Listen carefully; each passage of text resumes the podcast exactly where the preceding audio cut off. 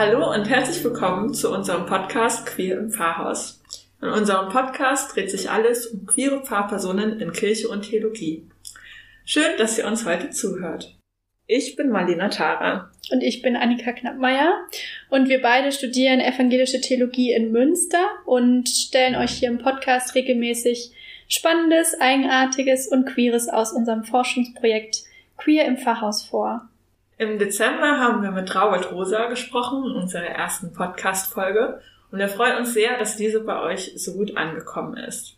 Heute sitzt uns Katrin Burja gegenüber. Hallo. wir freuen uns sehr, dass du heute mit dabei bist. Katrin Burja ist wissenschaftliche Mitarbeiterin am Seminar für praktische Theologie hier in Münster und arbeitet bei unserem Forschungsprojekt mit. Katrin, du führst qualitative Leitfadeninterviews durch. Später werden wir noch darüber sprechen, was das eigentlich ist. Du sprichst mit queeren Pfarrpersonen und wertest diese Interviews anschließend aus. Daraus soll dann deine Promotion entstehen, beziehungsweise ist schon dabei zu entstehen. Heute soll es um deinen Werdegang gehen und über dich als Forscherin an der Universität. Doch zuerst wollen wir eine kleine Blitz-Kennenlernrunde starten. Wir stellen dir ein paar Entweder-Oder-Fragen und du sollst spontan reagieren, wozu du dich zuordnen würdest. Kaffee oder Tee? Kaffee. Sonnenaufgang oder Sonnenuntergang? Sonnenaufgang. Weihnachten oder Ostern? Weihnachten. Pfannkuchen oder Waffeln? Waffeln. Roman oder Sachbuch? Roman. Routine oder Spontanität? Spontanität. Topfpflanzen oder Blumen? Beides. Das darfst du mir jetzt mal gelten. Wir drei haben ja alle was mit Theologie am Hut. Wir studieren oder haben Theologie studiert. Und als du damals noch in die Schule gegangen bist, hättest du gedacht, dass du mal Forschung zu queeren PfarrerInnen betreiben wirst? Also das ist bei mir jetzt auch schon ein Weilchen her, aber ähm, nee, also überhaupt gar nicht, weil ähm, also zum damaligen Zeitpunkt, das war so um 2001 rum, habe ich glaube ich Abi gemacht, hatte ich mit Kirche wirklich gar nichts zu tun. Also ich habe Religion auch in der neunten Klasse bei erster Gelegenheit abgewählt und gegen Philosophie eingetauscht. Und ähm, ja, tatsächlich wusste ich bis zum Beginn meines Studiums auch gar nicht, dass es das Fach Theologie überhaupt gibt. Und auch Gender-Themen hatte ich zum damaligen Zeitpunkt überhaupt also gar nicht auf dem Schirm. Ich komme ja eher aus dem ländlichen Bereich im Sauerland und da war Gender und Lebensformdiversität so überhaupt gar kein Thema. Wenn, dann eben nur in Form von Klatsch oder Tratsch hinter dem Rücken derer, die eben als irgendwie anders oder queer vielleicht auch wahrgenommen oder sogar verdächtigt worden sind.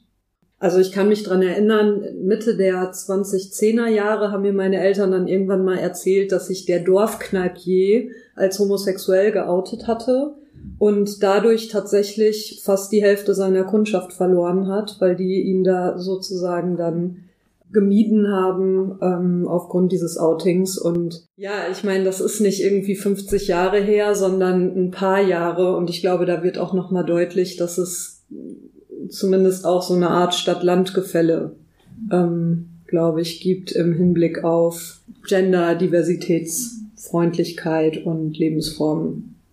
Diversitätsfreundlichkeit. Das waren jetzt zwei lange Begriffe. Du hast ja schon erwähnt, dass du eher weniger mit Theologie und Kirche am Hut hattest. Mhm. Und wie kam es dann trotzdem dazu, dass du dann Theologie studiert hast? Die Theologie habe ich kennengelernt über das Lehramtsstudium Evangelische Religionslehre. Das hatte ich im Anschluss meiner Berufstätigkeit als Krankenschwester angefangen, genau, und hatte evangelische Religionslehre da vor allem als Versuchsballon benutzt, weil ich damals auf Grundschullehramt studiert habe. Und da gab's ja Philosophie eben nicht. Und dann dachte ich, okay, probierst du das mal aus mit der evangelischen Religionslehre. Und da hat's mich dann aber tatsächlich so sehr gepackt, also einfach die Vielfalt des Faches und vor allem die Systematik und auch Philosophie, die exegetischen Fächer, die ja einem super Gelegenheit geben, sich auch nochmal richtig intensiv mit so einzelnen Begriffen auseinanderzusetzen, das hat mich irgendwie total gereizt. Aber auch da zu Beginn spielten auch damals eigentlich Gender Studies für mich noch gar keine Rolle. Was war dir denn im Studium generell wichtig und was waren deine theologischen Vorbilder oder wer waren deine theologischen Vorbilder? Also im Studium wichtig war mir vor allem tatsächlich so das Gespräch mit der systematischen Theologie, also da tatsächlich zu Beginn auch eher die Dogmatik. Und im Laufe des Studiums habe ich tatsächlich Paul Tillich für mich entdeckt und also immer wieder auch das Gespräch eben mit der Philosophie gesucht. Also ähm, Hannah Arendt, mit der habe ich mich dann auch in meiner Examensarbeit nochmal stärker beschäftigt ähm, zum Verhältnis von Macht und Gerechtigkeit, also bei Hannah Arendt und bei Paul Tillich. Und Kierkegaard war zum Beispiel auch so ein Philosoph und von Haus aus, muss ich sagen, mag ich Nietzsche auch total gerne. Also da finde ich einfach, dass der ähm, zum Teil eine sehr ja, ich mag halt beispielsweise diese metaphernreiche Sprache aus dem Zarathustra oder genau so. Das waren die Sachen, die mich im Studium einfach total erfüllt haben. Ja. Du hast jetzt einige Theologen genannt. Inwieweit würdest du sagen, welche Gedanken von diesen Theologen spielen für dich jetzt in deiner jetzigen Forschung noch eine Rolle? Ja, mm, also ich habe zu Beginn meiner Arbeit, also bevor ich mich entschieden habe, empirisch zu arbeiten, wollte ich tatsächlich im Gespräch mit Paul Tillich und da vor allem mit seinem Lebensbegriff. Also was mich fasziniert hat, war auch so dieses Verhältnis von Liebe, Macht und Gerechtigkeit. Und ähm, bei den Begriffen Liebe, Macht und Gerechtigkeit hat mich erstmal fasziniert, dass er den Machtbegriff ja auch sehr positiv konnotiert, indem er eben sagt, ähm, dass Macht sozusagen die Macht zu sein ist. Die Macht zu sein muss auch irgendwie in die Existenz überführt werden. Und um sozusagen in die Existenz zu kommen, muss ich natürlich auch von meinen Potentialitäten, die ich mitbringe, Gebrauch machen. Aus dieser essentiellen Sphäre, die, sage ich mal, die Summe aller Potentialitäten ist, mit denen wir ins Leben eintreten. Ähm, aus dieser Summe können wir sozusagen auch natürlich nur ein begrenztes Maß in unserer endlichen Existenz aktualisieren. Und ähm, ja, und ich habe mich tatsächlich gefragt, ob Sexualität sozusagen auch zu, also auch auf dieser Ebene ähm, als als eine Summe von Potentialitäten betrachtet werden kann, die sozusagen im menschlichen Sein vorhanden ist. Und wie sie letztendlich dann aktualisiert wird im Leben, ist natürlich auch wieder von vielen verschiedenen Faktoren abhängig, auch von kulturellen, gesellschaftlichen Faktoren. Es geht auch darum, wie eine, also wie mir natürlich auch eine Gesellschaft ermöglicht, Potenziale zu verwirklichen. Und da spielen dann natürlich also super viele Faktoren eine Rolle, die sich dann wiederum auch in ähm, beispielsweise in solchen ja, theoretischen Begriffen wie Intersektionalität widerspiegeln, ne, wo sozusagen Potenziale daran gebunden sind, beispielsweise, wo ich herkomme, also meine soziale Herkunft, welches Geschlecht ich mitbringe, welche Ethnie und so weiter und so fort. Wie kamst du dann zur praktischen Theologie? Zum einen, weil ich mir im Anschluss an mein Studium oder schon während der Examensphase überlegt habe, ähm, was für mich sinnvoll ist, also auch ähm, im Blick auf meine Berufsbiografie. Ich habe ja erst mit Anfang 30 angefangen, Theologie zu studieren. Dementsprechend habe ich dann zum allerersten Mal in meinem Leben, glaube ich, auch überlegt, okay, was ist strategisch klug? Und ähm, was macht für mich auch Sinn im Blick darauf, wo ich vielleicht später mal arbeiten möchte, weil die Wissenschaftskarriere hatte ich jetzt erstmal so nicht in den Blick gefasst, aus unterschiedlichen Gründen, sondern ähm, genau, mir ging es vor allem darum, jetzt nochmal die Zeit zu nutzen, mich mit einem spannenden Thema zu beschäftigen und aber gleichzeitig auch irgendwie das so ein bisschen in meine Berufsbiografie, also auch die praktischen Erfahrungen aus dem Gesundheitssystem als Krankenschwester irgendwie mit zu integrieren. Ich habe dann im Gespräch mit Herrn Rosa überlegt, was Möglichkeiten wären, in der praktischen Theologie zu promovieren. Und ja, im Laufe dieses Gesprächs sind wir dann tatsächlich auch schnell bei dem Projekt gelandet, das wir jetzt heute so in unserem Rahmen hier vorfinden.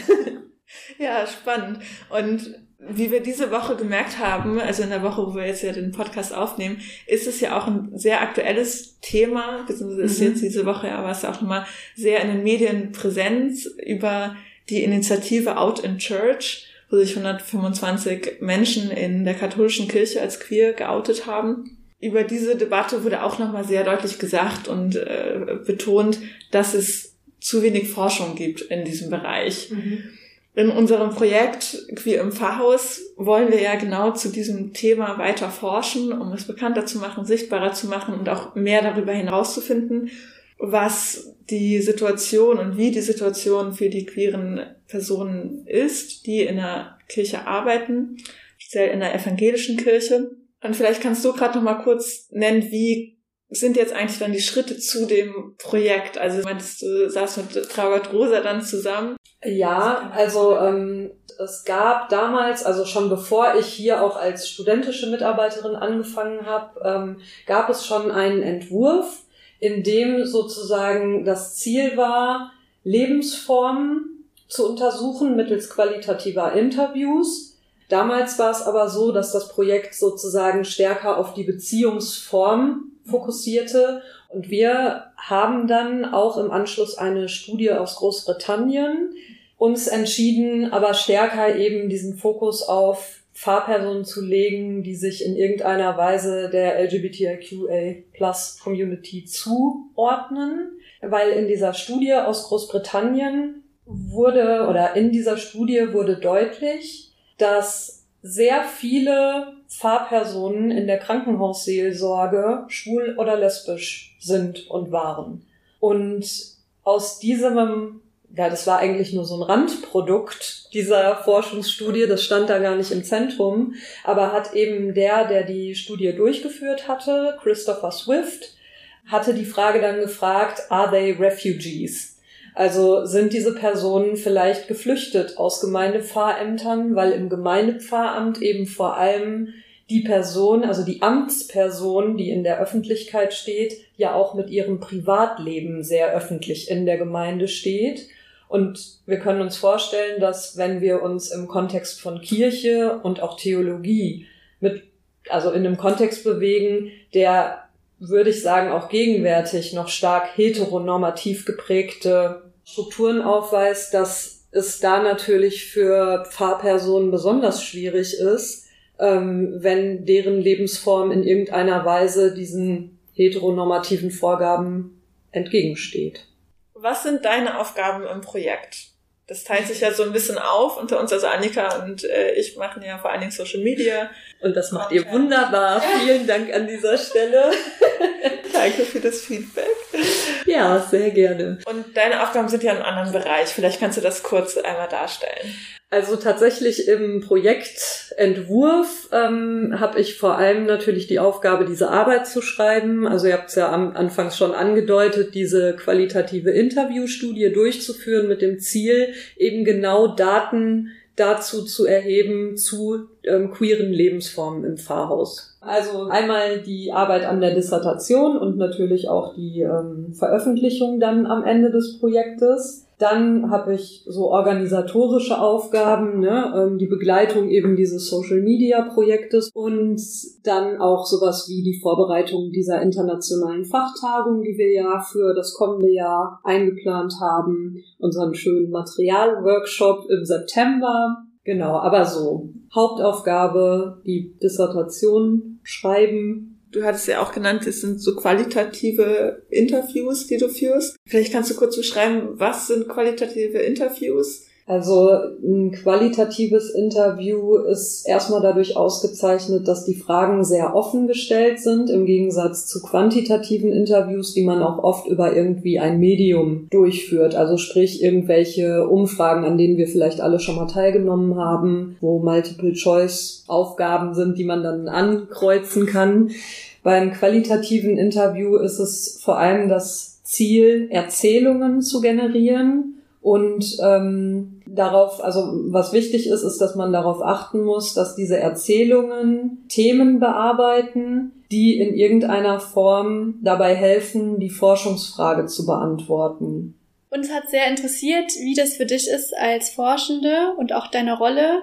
Wie hast du selbst das Pfarramt erlebt oder Pfarrhäuser? Und du bist ja selber keine Pfarrerin, wenn ich das jetzt richtig mitbekommen habe. Mhm. Ähm, wie stehst du da dann als Forscherin dazu, wenn du dieses Lebensumfeld ja noch nicht biografisch erlebt hast? Mhm. Also nicht als Pfarrerin, Genau, ne? ja. Ich würde sagen, ähm, dass es mich auf jeden Fall, mir die Forschung erleichtert, weil ich eben mich nicht erstmal von vielen eigenen Erfahrungen und Brillen, zumindest was das Pfarramt betrifft, befreien muss. Natürlich bringe ich auch meine Brillen mit, ne? Und ähm, habe auch meine Vorurteile ganz klar gegenüber dem Pfarramt. Ich und das ist jetzt natürlich eine Hypothese. Ich kann mir aber vorstellen, dass wenn ich selber in einem Bereich tätig bin und dann eben genau diesen Bereich erforsche, dann habe ich zwar zum einen mehr vielleicht auch Expertinnenwissen, aber zum anderen ist natürlich auch mein Erfahrungsschatz derjenige, der mich sozusagen auch in meiner Brille und meiner Perspektive prägt. Und von daher würde ich sagen, befreit mich das vielleicht ein bisschen zu mehr mh, mm, Distanz vom Fahramt selber. Nicht zu Neutralität, weil die habe ich nicht, aber zu mehr Distanz sozusagen zu dieser Berufswelt. Und auf welche Brillen stehst du dann trotzdem bei deiner Arbeit? Oh.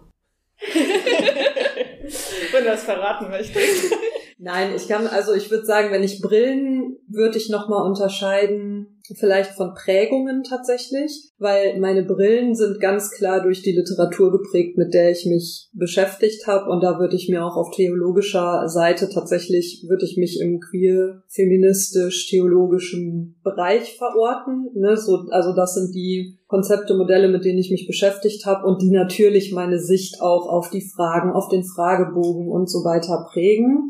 Es war lange Zeit so, auch in der empirischen Forschung, dass es als unseriös galt, von Subjektivität zu sprechen oder überhaupt ne, das Forschende in irgendeiner Form eine Positionalität vertreten oder mitbringen. Und heute geht man aber eigentlich eher dahin zu sagen, jede Forscherin, jeder Forscher bringt eine gewisse Subjektivität und Standortgebundenheit mit und blickt damit natürlich auch auf die Arbeit und konzipiert die Arbeit auch so. Das kann man aber für den Forschungsprozess nutzbar machen. Und das muss dann beispielsweise auch in so einem Materialworkshop wird es dann so sein, dass auch eben die Teilnehmenden nochmal mit anderen Perspektiven auf das Material blicken und dann auch die Forschende in ihrer Fragestellung, in ihren ja, Erzählungen sozusagen auch kritisch in Frage stellt und ja, reflektiert.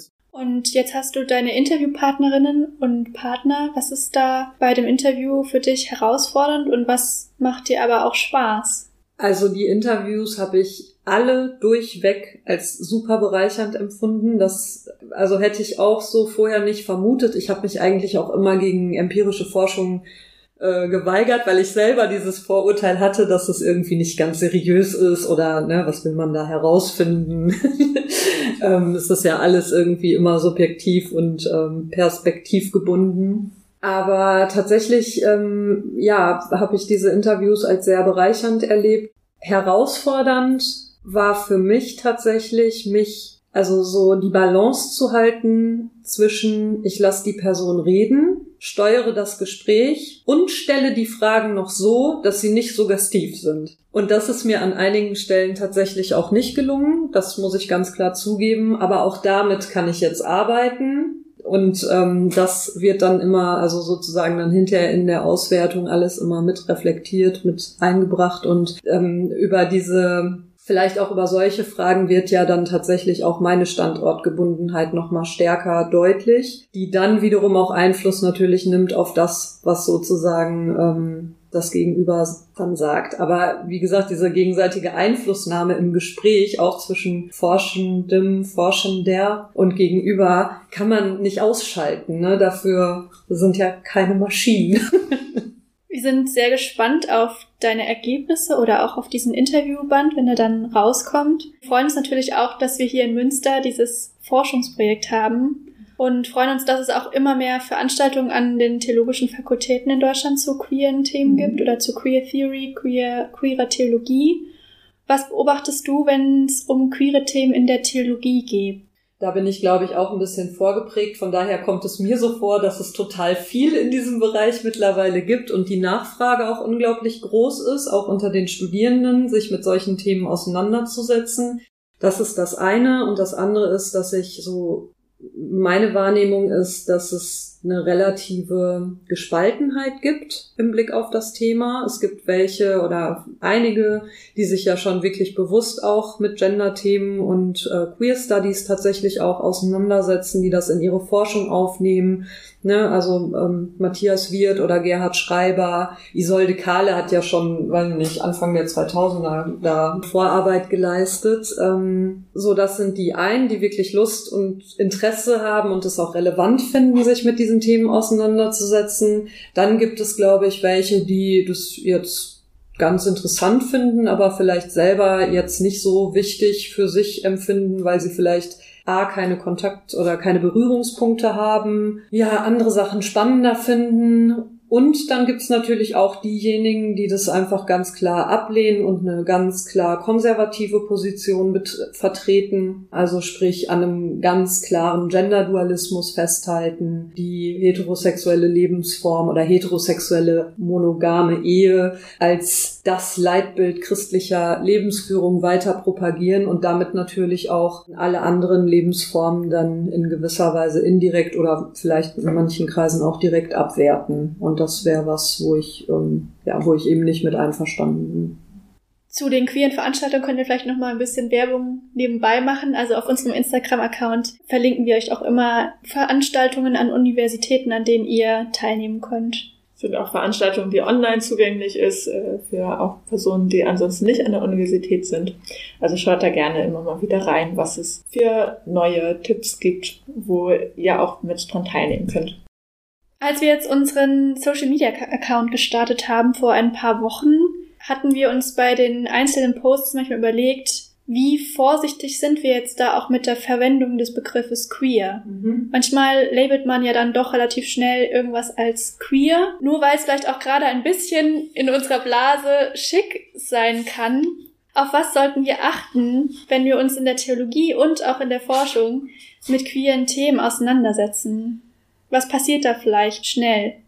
Also vielleicht erst in Bezug auf die Verwendung des Begriffs queer. Ähm, immer wenn man solche Regenschirmbegriffe verwendet, dann läuft man natürlich häufig Gefahr, dass da sozusagen das Profil verloren geht und ähm, am Ende niemand mehr weiß, was eigentlich damit gemeint ist.